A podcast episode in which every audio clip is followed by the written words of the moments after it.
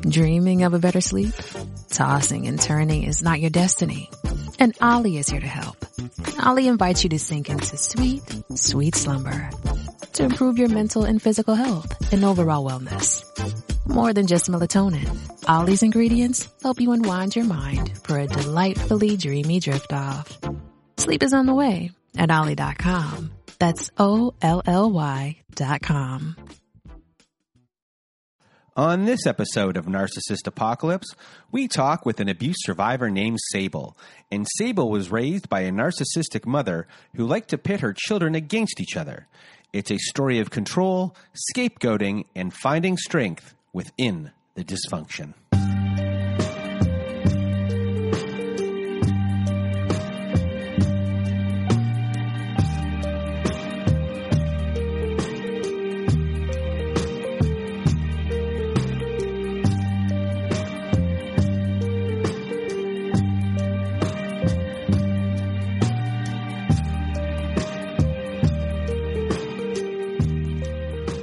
Welcome to Narcissist Apocalypse, a podcast that gives a voice to survivors of narcissistic abuse.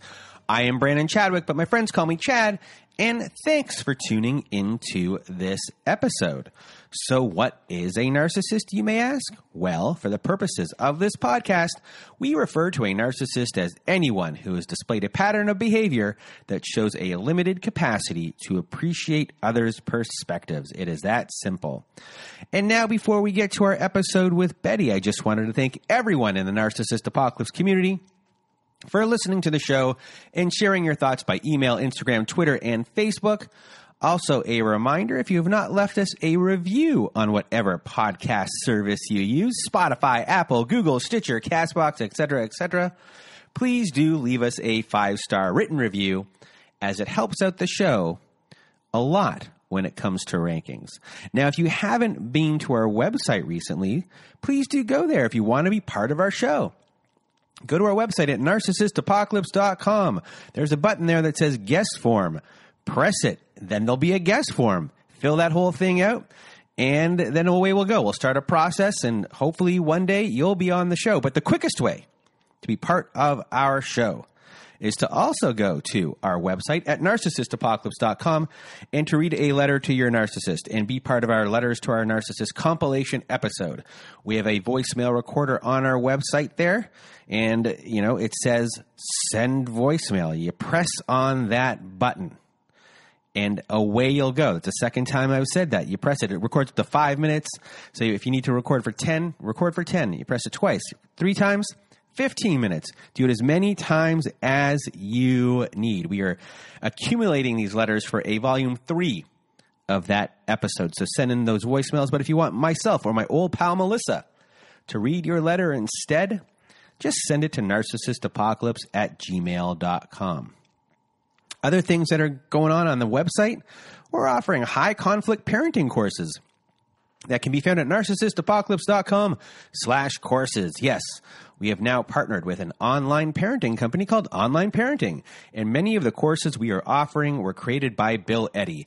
And if you've listened to an episode last year with a divorce lawyer named Helen, you'll know that Bill Eddy is an expert in dealing with these individuals in court. And now he's helped create many parenting courses as well to help you through divorce and to help support your children too. These courses are the most widely recognized courses by family courts across the country. So if you want to support the show and are looking for guidance, please do go to narcissistapocalypse.com slash courses. And what else do we have here? We have our other podcast, our sister podcast, Narcissist Apocalypse Q&A. It is now available for your listening pleasure, where we talk to therapists and coaches and lawyers and researchers about narcissistic abuse. In the upcoming episode this week, we'll be discussing attachment styles and trauma bonding with Tali Kadosh. And if you're looking for a therapist or coach like Tali Kadosh from our Q&A podcast or others like her, please do go to abusetherapy.org that is abusetherapy.org. That is where we have a directory for therapists and coaches. If we don't have someone in your area, let us know and we will help find someone for you using abusetherapy.org helps support the show. But do you know what else helps support the show? Our Patreon. Yes, we started a Patreon. If you want to hear episodes that never made it to air, follow up episodes with former guests, and much, much more, join our Patreon. We're releasing new content on there every week.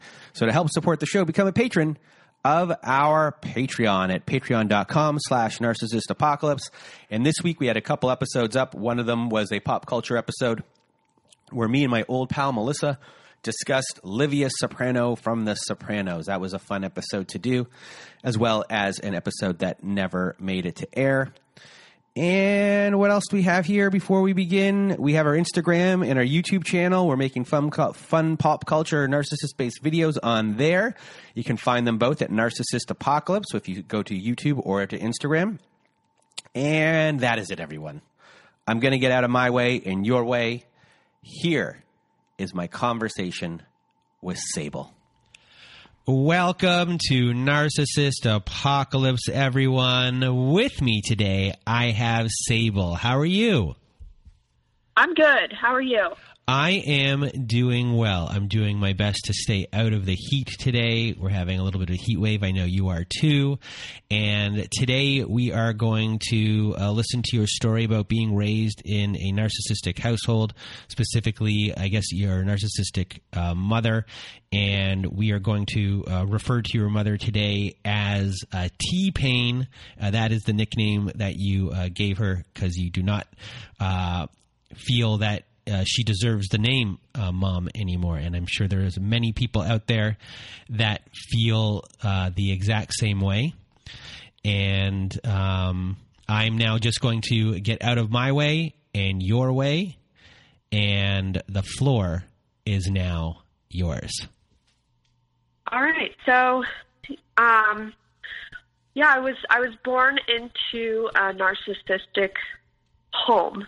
Um, my father had me when they were teenagers, and um, I don't think that helped. um, but um, learning later um, how narcissistic it actually was was uh, the biggest eye opener for me and everything that I actually dealt with. Um, so when I was three, my father left me.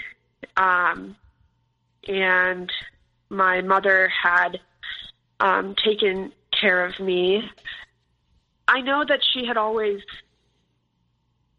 done the best she knew how um, when I was younger. Um, but as time grew, it was it, it definitely became more selfishly motivated on her part. Um, I know when she met a man who was 10 years older than her, uh, lived uh, in the same neighborhood complex. And when I was a baby, she would leave me in the crib um, sleeping while she would go and spend hours with this guy. And my grandma actually, um, she told me this because she came over surprise and she, my mom wasn't there. um, so I know she was kind of like she was kind of after her own heart. Um, which when you have a kid, it's just it shouldn't be that way. Um, and so she ended up marrying this man um, and he adopted me as his own. Um, he is amazing. He was he's a war vet. He had been through a lot. Um, I know he wasn't the best father I could have ever had, but um, he's always been consistent and always there for me and always understanding and listening and loving me um, and hearing me out. Um, however, uh, that wasn't the case for my mom. She may have been jealous of that quality. I don't know. Um, but having them get married and um, he had two kids of his own, and those two kids, um, they they were not very nice to me. Um, so it was they were manipulative and uh, they probably were going through their own understanding of what actually was going on too. Uh, they were definitely older, but um, they were. So how, how old how old were you when your mom got remarried to this man, or when T Pain got remarried to this man? Yeah, I was um, I was 3 uh, when all of that happened. So I know within a year it was like married, adopted, and then And how Three old are your how old are your siblings? Um, so my oldest uh, is oh gosh, so he would have been twelve when I was 3 I think, and then um, my my sister, my stepsister, adopted sister, she is two years older than me, so she would have been uh, five. So, for all intents and purposes, you're growing up with them, and to you, they they're not even in a certain way adopted or half uh, siblings because it's pretty much all you know is having them. Correct. Yeah. Yeah. Where, where maybe for the 12 year old, it's it's quite awkward or has a different impact on on him because at this point uh, we have no idea what he kind of has gone through as well. Right. He knows right from wrong, but nothing around him makes sense. um, and then there's there's the five year old, the sister who you know is taking his lead. Um, so I was I was kind of just dropped into this situation and not really welcomed with open arms, or you know, it was just blame me because I was just there and so it was it was very very uh, unsettling at a young age. Um, I did have my biological father's parents who um, they were fighting for me for a long time, and they were my safe place. Um, I mean, I was their pride and joy. They'd take videos of me, and it was just that was a safe, loving place. So I knew what that was. Um, but at home, it was completely different. It was a dog eat dog world, and um, it was weird. Um, but yeah, um, eventually, my T Pain and um, my dad, who adopted me, they had a child, and um, that was kind of my mom or T Pain. I keep, you know what, it happened. Um, she birthed me, but she's the pain of my life. So, um, she, they had a kid, and that was like her way of making up for all the things that she did in the six years of having me wrong. And she spoiled the crap out of her and gave her everything and kind of used her as a way to socially adapt in the world and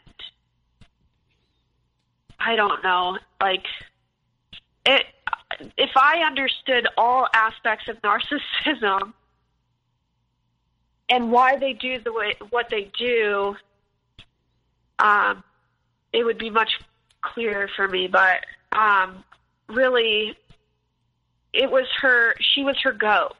Um, and later in the story, you know, I'll, I'll explain more. But she pretty much did eventually the same thing to my little sister that she did to me, and um, but jumping back into the past, it's a lot. So, you know, as time went on, we we all moved in together in one house. Um, at that point, I didn't see my grandparents as much, um, and for the longest time, I I was blaming them, like they've abandoned me, and um,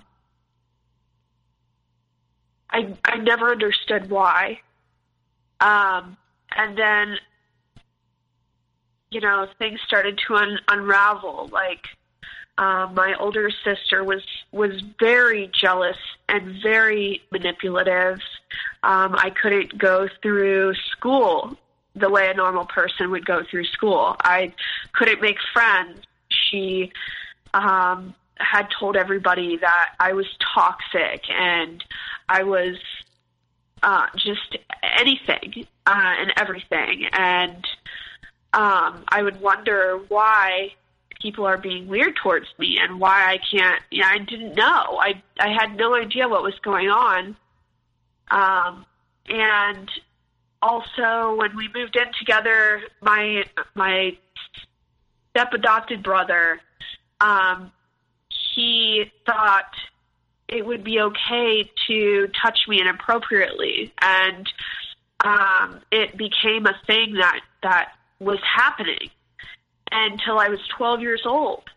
Um, and at that point, he had a girlfriend and was a freshman in high school, and um, they got pregnant. so she kind of saved my life there on that.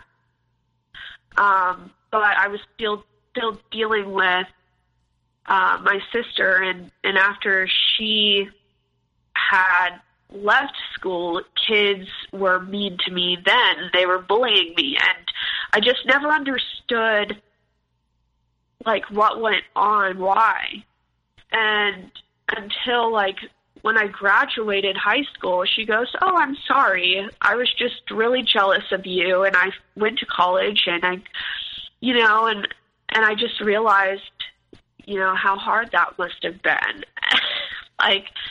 Which is great, but she still is doing the same things to this day. Um, but then, you know, growing up, T Pain never allowed like my my sister and I to even be close. Um, she acted like uh, my sister was my dad's girlfriend and wouldn't let my dad be her dad and she wouldn't let me have a sister and she wouldn't allow any of that. She would she would break people down to where they felt like they were nothing. And my my older sister she was bulimic and she had alcoholism and um at a very young age because of it. And she would take it all out on me and you know i kind of feel bad for her in a way because she doesn't know anything else but um you know i my my dad and I really took the brunt of T Pain, and we were her.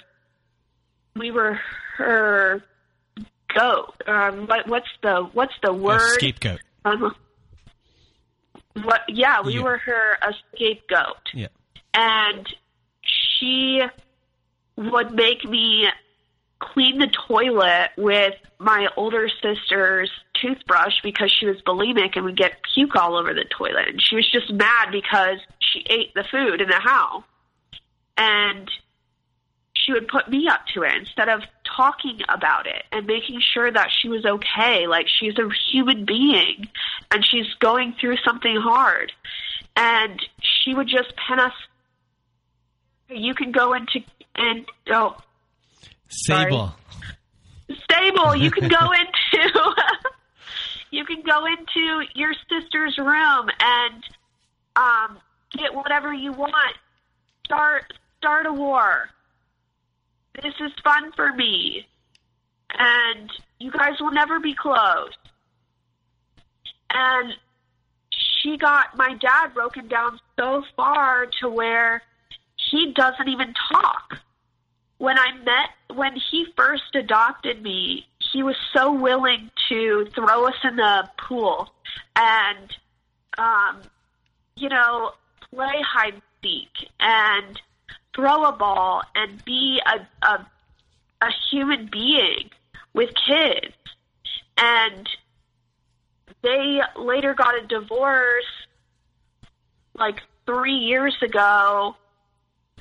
And he, before, at the end of their marriage, he was quiet. He wouldn't talk. He wouldn't laugh. He sat in a chair all day long and didn't move.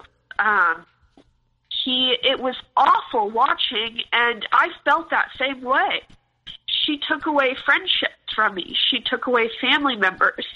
She broke me down to where I had no self worth, and I, I was scared to go to college, and I was scared to grow, and I was scared to even ask for the little things that people actually ask for in life, as far as like how do I get to where I want to be and what do I want to be? And how, you know, um, ruining relationships with friends that I've made in the past, um, telling them too much personal to where they, it, it's like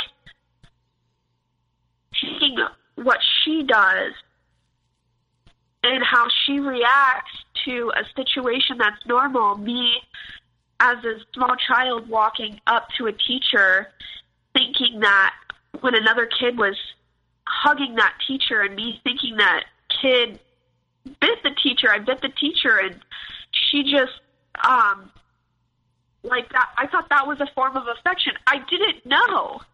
And she took something like that and twisted it to where she looked amazing. I looked like a terrible kid. It's like this. This is the kind of stuff that happened all my life, um, into my adulthood, uh, with with family members and friends, and um, especially after um, being 18 years old, 17 years old, and getting raped and having to um, have a child from that rape. Um, she used my adopted my my parents that I picked out um, for her own gain, and did not support me at all through the the rape and the oh gosh, like the turmoil that comes with that, the adoption, the abandonment, the all of it. Um, from the rape, I was able to tell her about uh, what Chris or what my stepbrother was doing, and she then would talk about beating him up and tell me that they're going to go hang out and um she's going to do this and this and this with them go to the pumpkin patch and take them to the pool and things that she doesn't actually do with me and it she said she was going to do that with the adopted family um, no, with my brother. After, oh, with, okay. My stepbrother. Okay. After I told her about what happened to me, it just blew my mind. Um, slowly after all these different instances, oh, with the adopted fam, uh, with the adopted family that I picked out, um, she had reached out to them beyond me after explaining to her that she needs to go through me. I don't feel comfortable with her going directly to them without involving me. Um, for good reason. Um, and she went beyond me to plan a trip to go see them.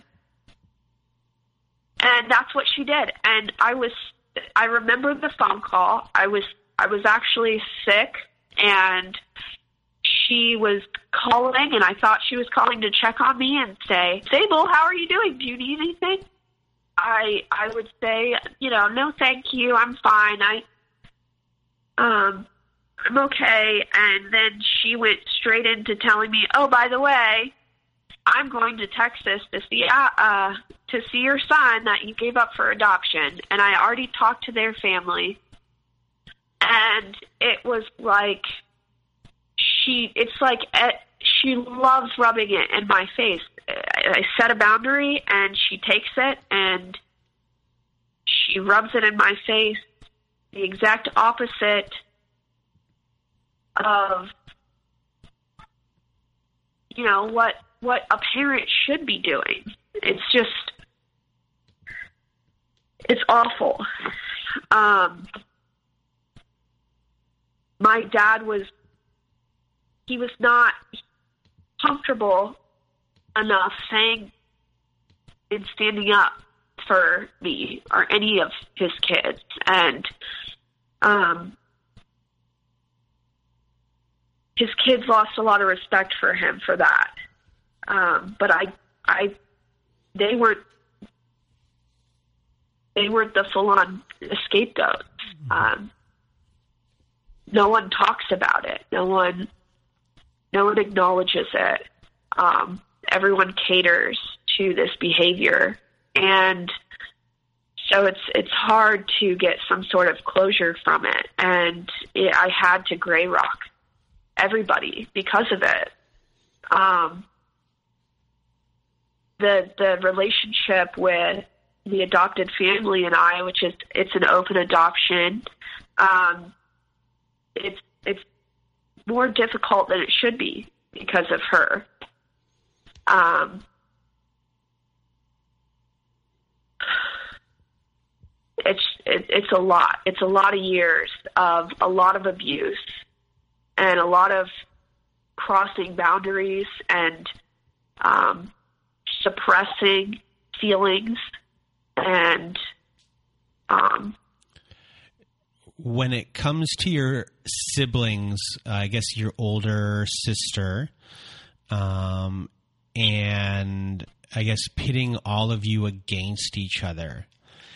Uh, did it? You know, your sister apologized to you um, years later, but at the same time is still in it and can't. Uh, it seems she's still doing the same types of patterns over and over again.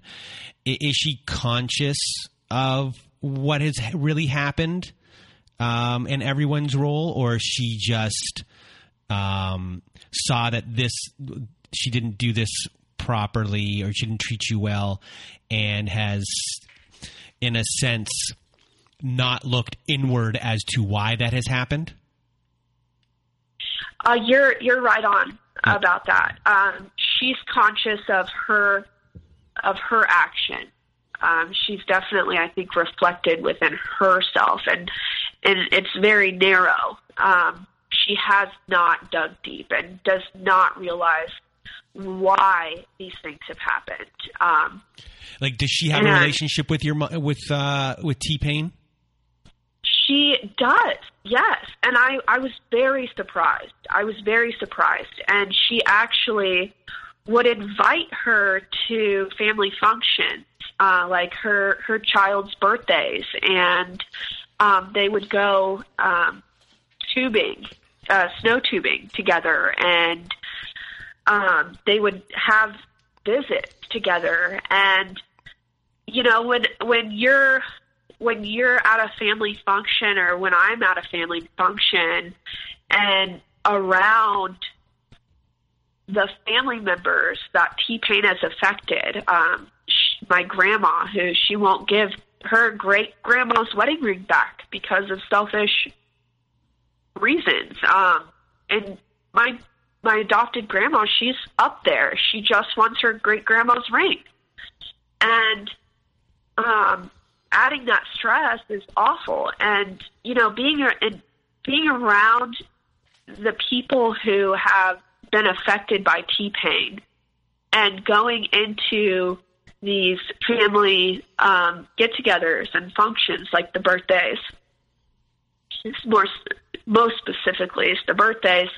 Um, it's it's hard to be around that and having nobody say anything and having ca- like my sister see um not see how it affects everybody and not even understand how much it affects everybody. I mean, my dad, who has to see her at his actual blood daughters and grandchildren's birthday parties, and his ex wife, who has caused him so much pain, how can he enjoy those little things? How can he enjoy his kids and the joy that life brings when the biggest pain is around and constantly is around and unless unless my sister sees why like you said and digs deep and why is this happening and why then everyone's going to be so uncomfortable and she just adds to the problem So, I- so when your relationship with her is broken down, because it was interesting to me what you said was that um, you know you are the scapegoat of the family, you and your uh, stepdad, and your older sister uh, is jealous of you, which is really interesting. Um, just to kind of hear that, because you know she's you know, I like to look at it in the sense of like she's angry at you for something that wasn't your fault. And uh, or whatever was going on and what, whatever her relationship with uh, T Pain was, and instead of taking her anger out on the r- person that should have the anger taken out on, she's still so far in it that she's taken it out on the wrong person her whole entire life um, and just kind of doesn't know really um, still kind of what's going on. Uh, does your younger sister have the same issues? uh, With, do you have the same issues with your younger sister, or, or does she have? Um, was she the complete golden child to your younger sister? Because you said earlier that you said earlier that eventually your, your uh, T Pain started to uh, treat her the same way she treated you. So if that happened, what changed?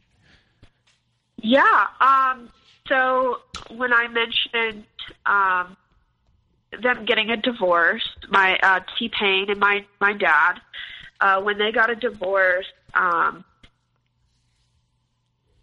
T Pain met a man, another man, and um, he has three kids, uh, all girls, and um, So at this point, how old are you? This is current day. Oh, okay, this actually. is current day. Okay. Um, And how old is your younger sister compared to you? um, she is. So I'm 29, and she is 22.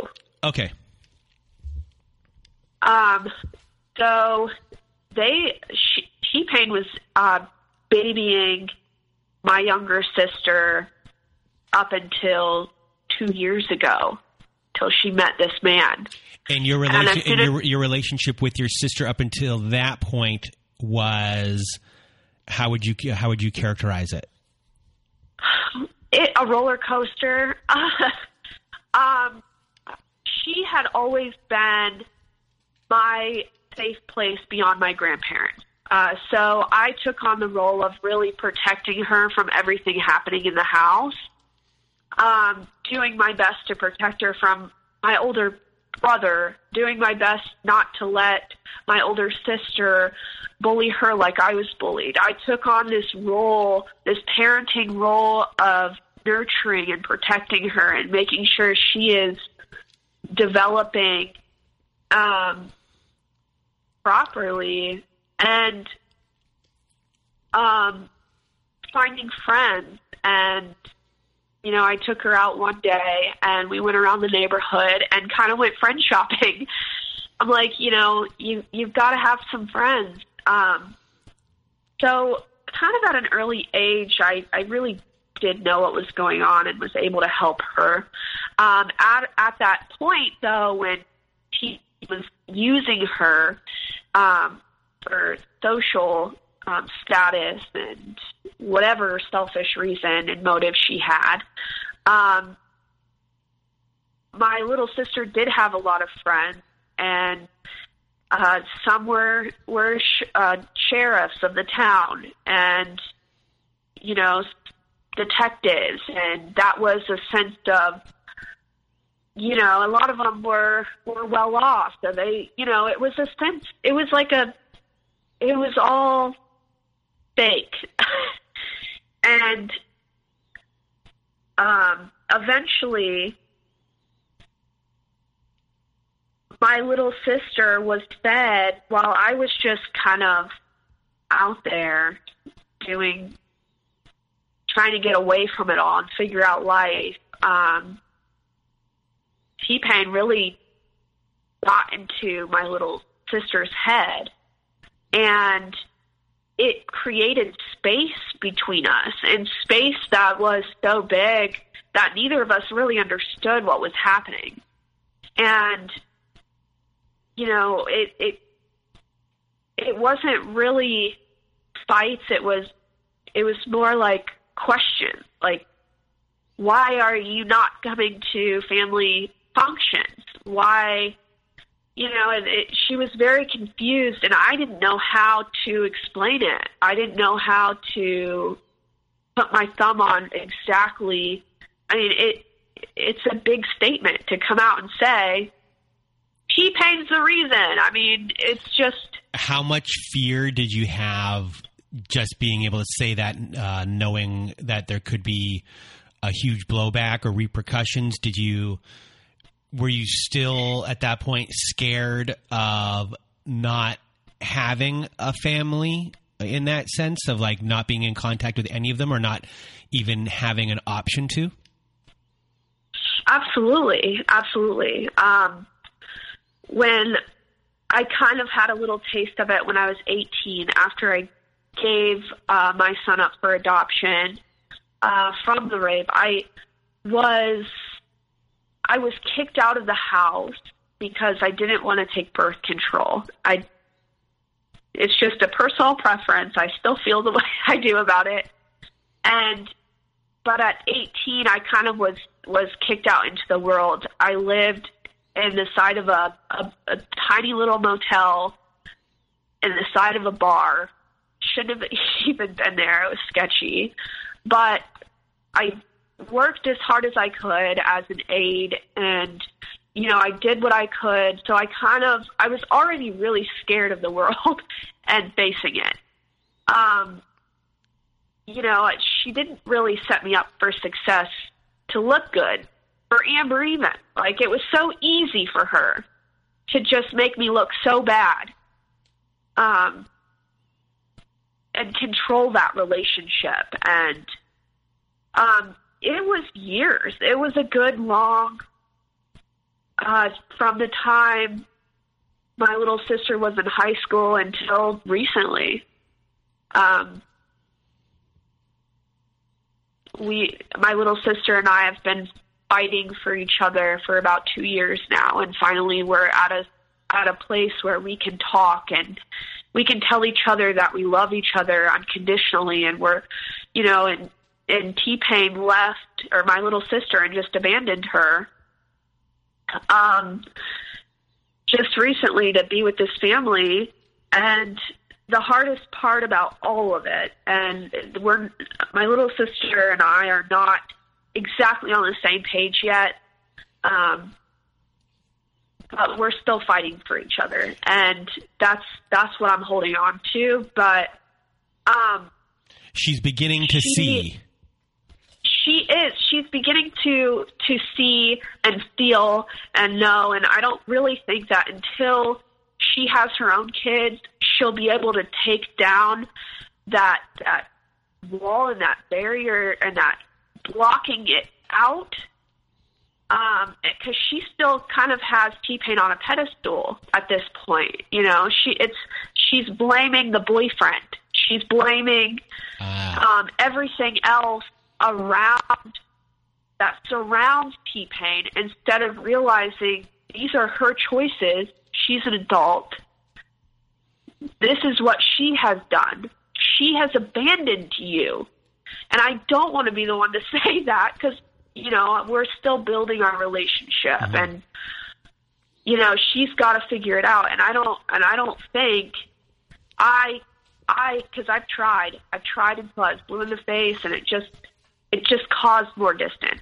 And I'd I'd rather have her close Um, So when you're having all of this mistrust going on in your household, you can't trust a soul, um, and you obviously cannot trust your mom with your feelings or anything along those lines.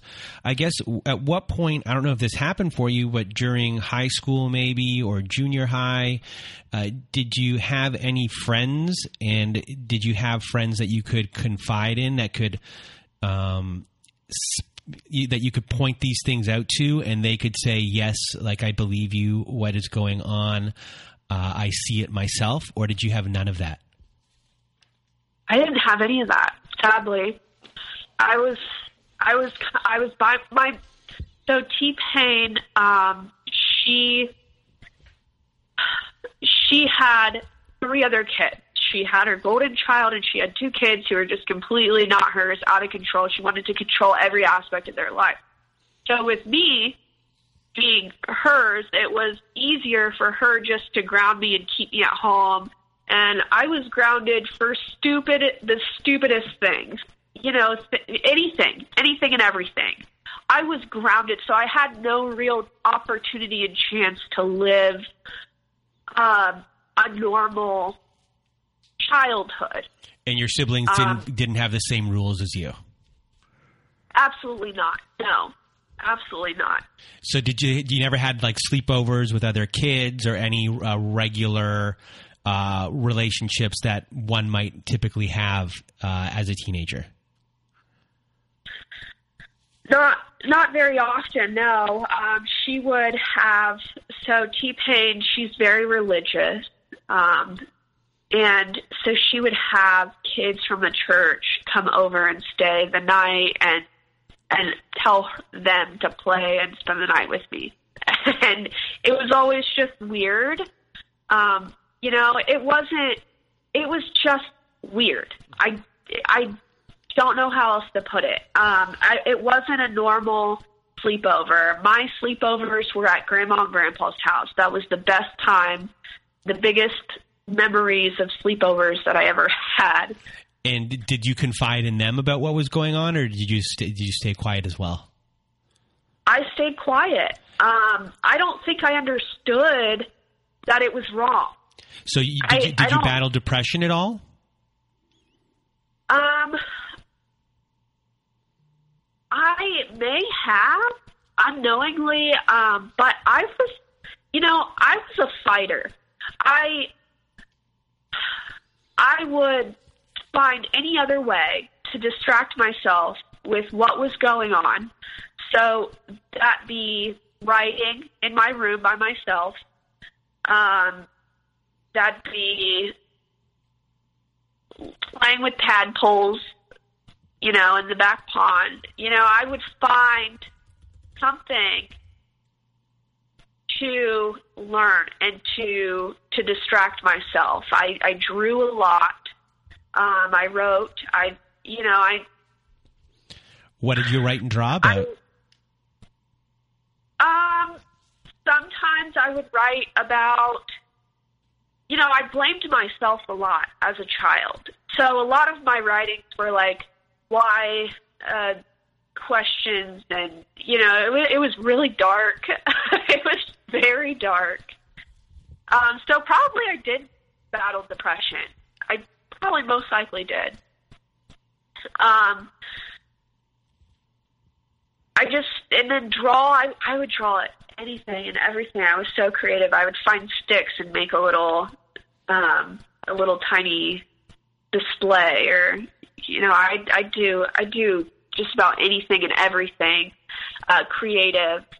Um, now my my parents wouldn't let, or they wouldn't. If I did something like got a job or uh, volunteered somewhere, then I I was able to leave the house but then I'd have to come right back home afterwards. So um, that helped. Um, once I hit that age to be able to get out, um, I was I was volunteering at our at our local arts castle, and um, that was a great way for me to get out there. But even then, it, it was you know I was still a little socially awkward, and um, it was just something I could do. It was the kids' art room, and I would do arts and crafts with kids for hours. Um, so I do something like that, and then um, they had they had no real idea of what I was doing. I just I have to go volunteer.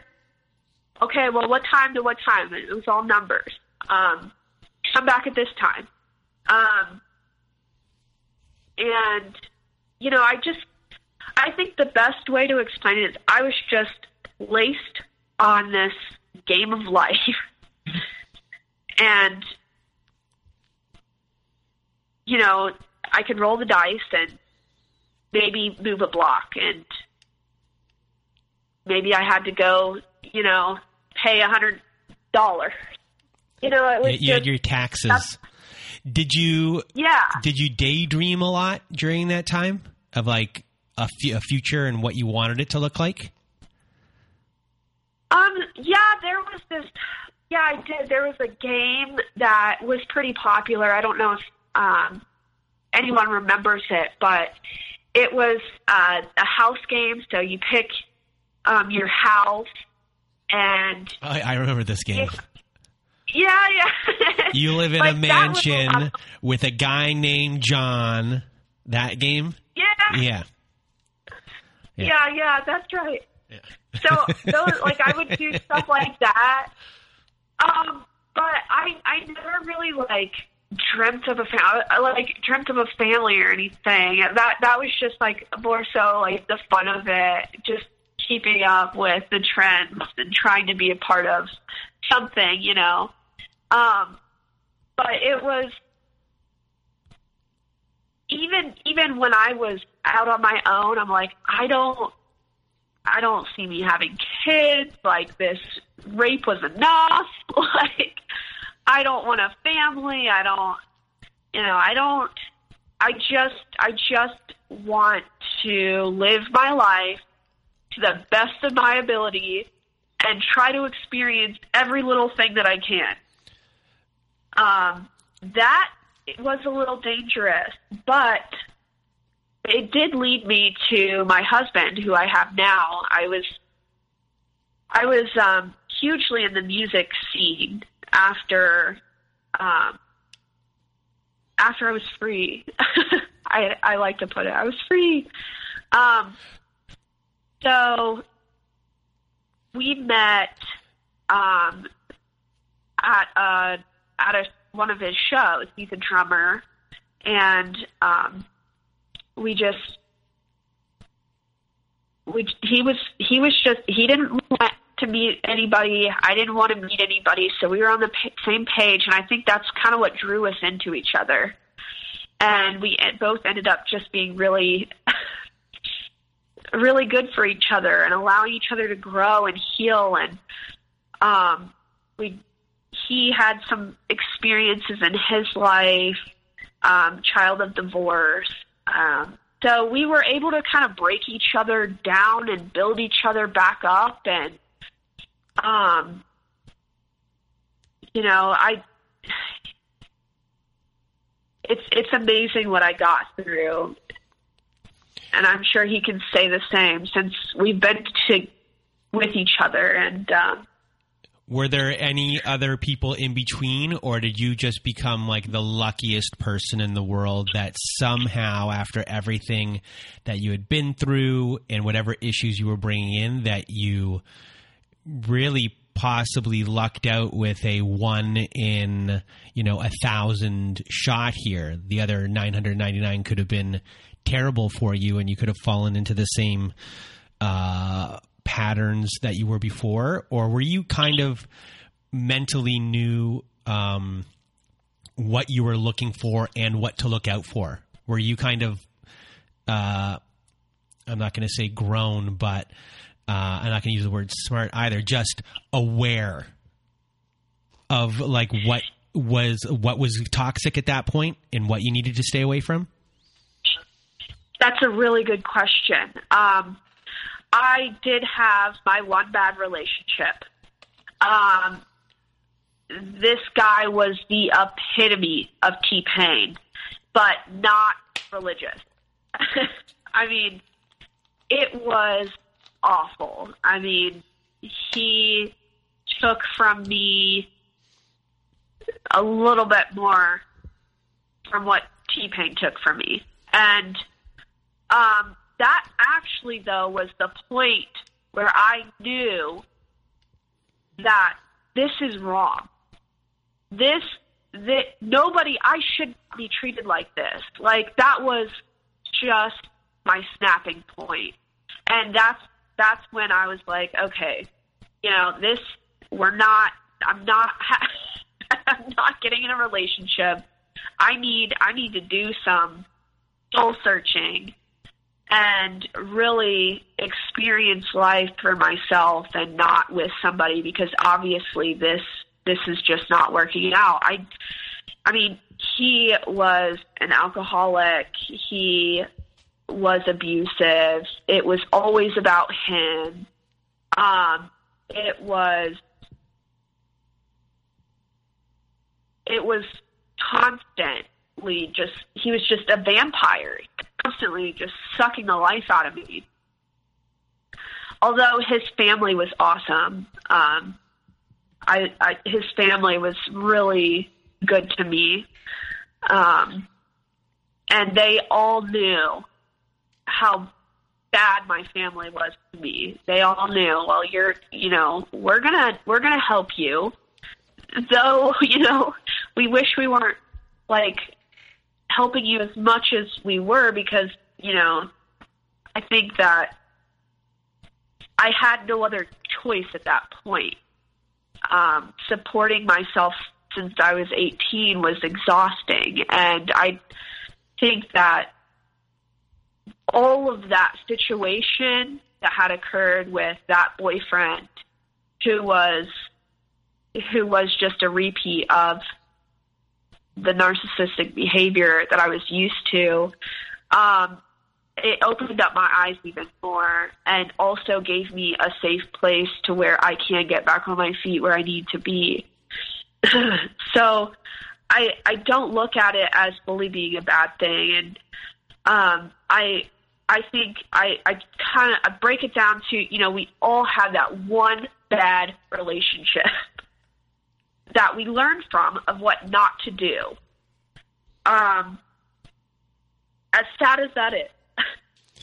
so, when you met your, uh, I guess, current husband, uh, what were your biggest issues going in? What do you feel has been healed by your uh, relationship uh, with your current husband?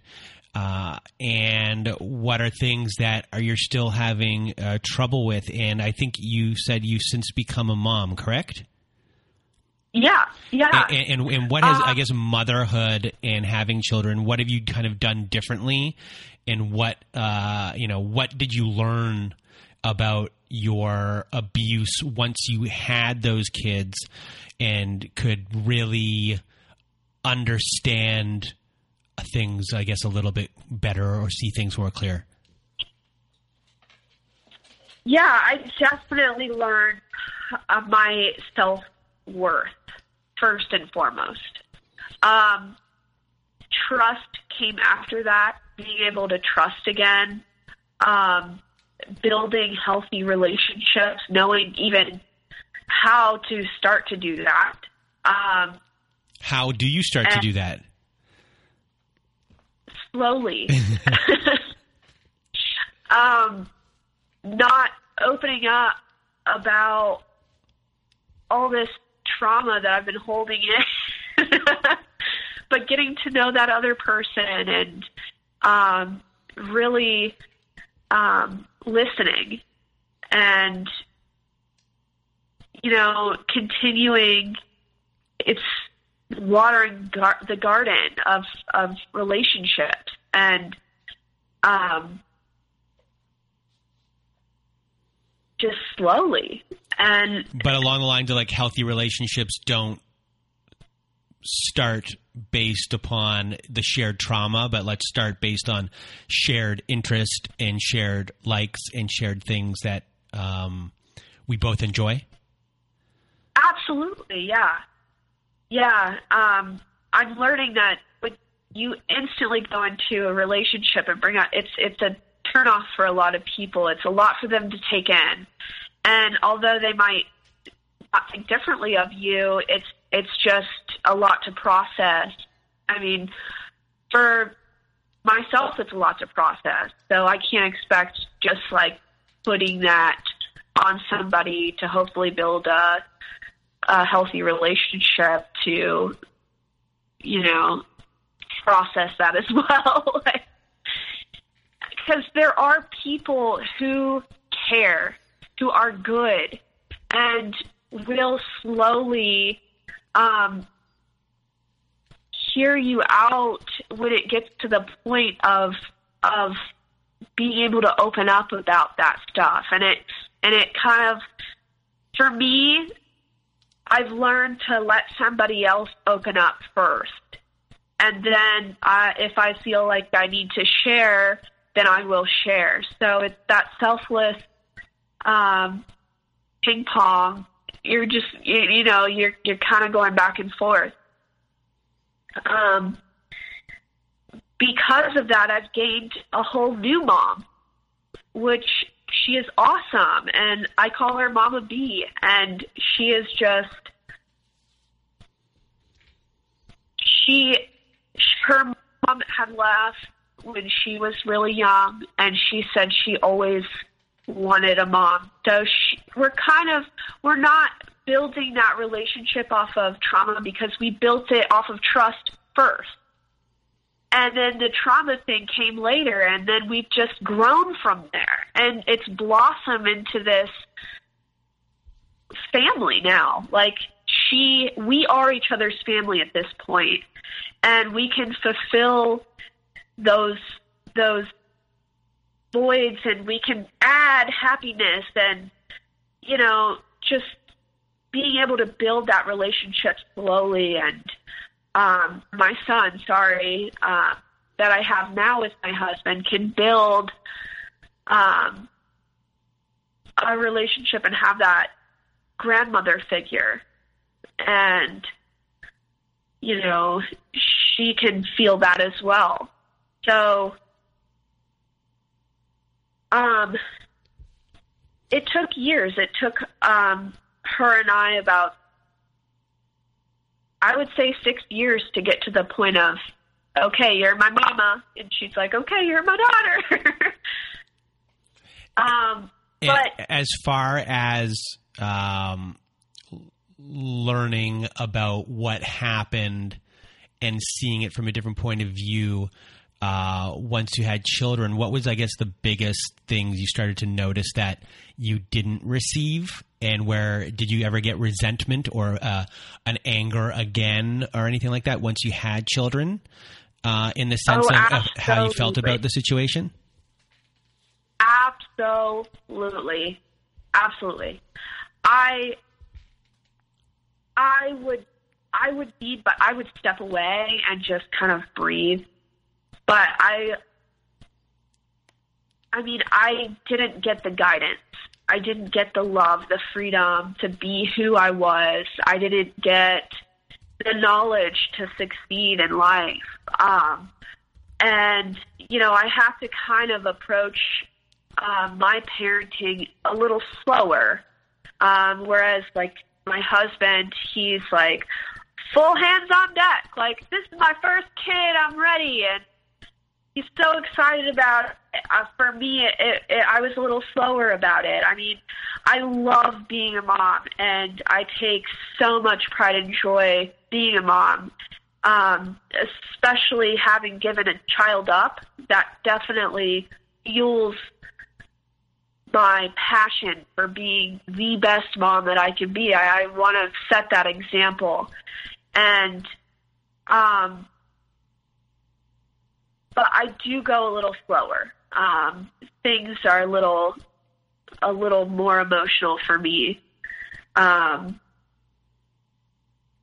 but it I've learned what not to do, and I've learned um, in my career of being a caregiver, uh, different um, healthy aspects and different families. Um, I've picked up things along the way, and I've really taken it taken it in and asked questions um, as far as like you know what what do you what what do you do with your child when you're home on a weekend you know i'm just i'm a i'm a caregiver so i used to take care of kids with disabilities and elderly and you know i've gained a lot of wisdom being in families where even in the elderly homes their kids actually come and visit them and um care for them and want the best for them. And they're very hands on about their care and their love and it's unconditional and um same with the the families that the kids you know they're all very hands on like okay my kid has a disability i want to make sure i set up my child for success um that's helped me learn a lot and has made my this process of, of being a first time parent um, having gone through what I've gone through a lot easier. Um, just knowing. Um, but I do go a little slower. I'm a, I'm a little bit slower paced as far as um, me being hands on. So you know. And I, sorry, what was the oh, biggest uh, catalyst for you to? uh, go? Are you, are you, completely no contact with your family? Uh, well, at least uh, T Pain. Absolutely. Um, the only person I talk to is my dad, who adopted me, and my little sister. Um, and the catalyst to that was uh, I I went about a year um, to start without talking to T Pain, and she um, asked me if I could go to a counseling session with her to maybe talk through some things um, and get on the same page. And, you know, me being the optimistic person I am, I said, yes, I'd love that. Um, so I went to this counseling session with her, and the counselor had asked about um, my son who I gave up for adoption, and if she would be willing to take my lead, and if he came to town to visit, if um, if I didn't want to visit him, would she not go as well and support my decision? And she just said no, and she started crying in the session and made it about her and said, "Well, I have a relationship with this family," and the counselor and I just kind of looked at each other, and I, I just, I know I had this look of defeat, and I, that was the catalyst. I knew that nothing was going to change. That this is so embedded inside of her that I can't. There's nothing I can do. I I can go to counseling session after counseling. Nothing will change. She will always be self, that selfish and that self motivated. And there will always be a tornado of events happening all around her. And did you eventually hear through the grapevine after the fact when you did go no contact with her? Did you flat out say it, or did you just kind of uh, just not respond? Oh, I, I I didn't ghost her. I did tell her, okay. and um, I I I told her, you know, it's this isn't good for me. I this isn't healthy. We need, you know, I need some space. And um, she tried sending cards, um, and she and it was just I uh, the one of the cards said I know where you live because I I had bought my first house, um, and she figured out where I lived and sent a card and said I know where you live. Um, she sent one card um, to my son saying you can't keep him from me forever, and it got to the point where her mom, my grandmother, had called and we had a conversation about this, and we were supposed to be meeting for our birthdays because our birthdays are a day apart, and it's it's our tradition. And instead, she made it about her. And why aren't you talking to T Pain? Um, you need to give her a break. Being raped and going through an adoption is nothing compared to going through two divorces. So you need to get over it. You can't keep her grandson from her. And it became a whole, like, attack me session. And she even had a card for me, a birthday card, and she didn't give it to me because she didn't like how it went. Because this was me standing up for myself and saying, you know, this isn't. I, I'm. I'm not gonna that that's not the same. It's not the same, and um, you know that they're two different situations, and we're two different people. And if she wants, you know, if this is hard for her, you know, she needs she needs to talk about it. Like I'm talking about this being hard for me. And we all need support. We're all going through something hard. And you know, it was it was just awful. Um, it then transpired into, well, you, I don't understand why you're keeping, or my your son who you gave up for adoption, away from us, and why you're blocking that off, and um, he's he's our family too. And I had, like I had told her, you know, I gave up those rights. Something bad happened to me, and I had to do this, and I gave up those rights. It's up to that family, and it would be disrespectful for you guys to go behind my back and beyond me to communicate to this family and meet up beyond me because it's my trauma. You guys are my family. You're supposed to be supporting me and nurturing me through this. And um, it at that point, I knew where T Pain got it. I knew that this wasn't just T Pain and her growing up being handed everything. This probably added to it, but this was more.